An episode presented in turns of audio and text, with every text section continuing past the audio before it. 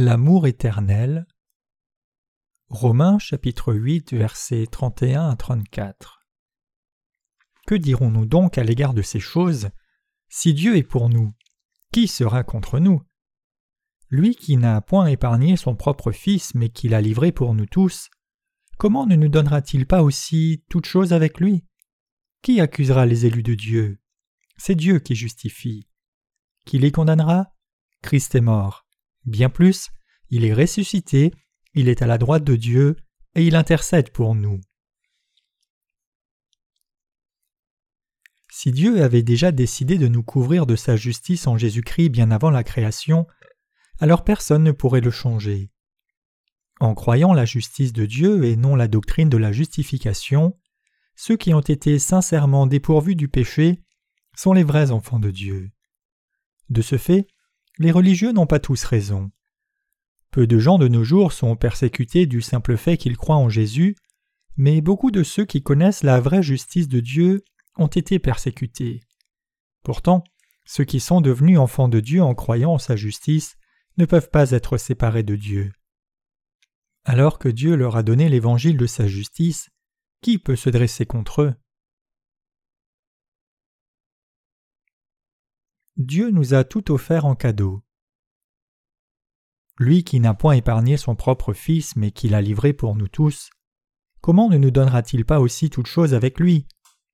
Romains chapitre 8 verset 32 Dieu a tout donné en cadeau à ceux qui ont reçu sa justice en croyant en son Fils, le royaume du paradis, le privilège de devenir enfant de Dieu, la grâce de comprendre sa parole, la bénédiction de pouvoir vivre comme artisan de justice et la bénédiction de la vie éternelle. Dieu nous a donné son Fils pour faire de nous ses enfants. Que ne nous donnerait-il pas?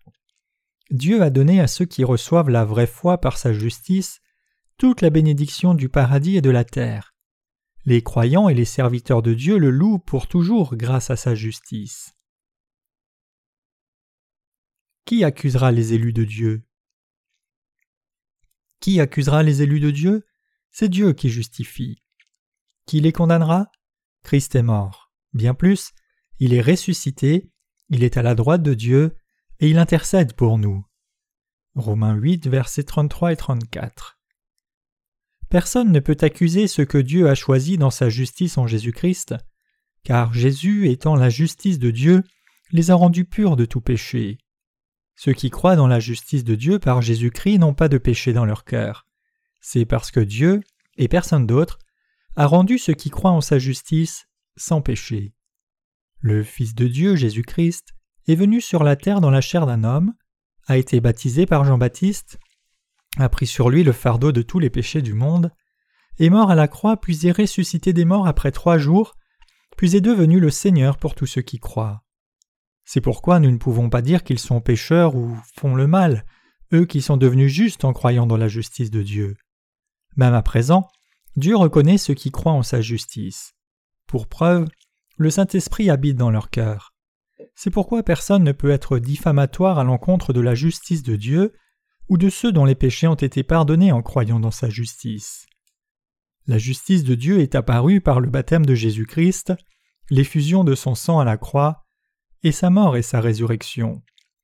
Jésus-Christ, après avoir accompli toute la justice de Dieu, s'est assis à la droite de Dieu comme notre Sauveur et celui qui intercède pour nous.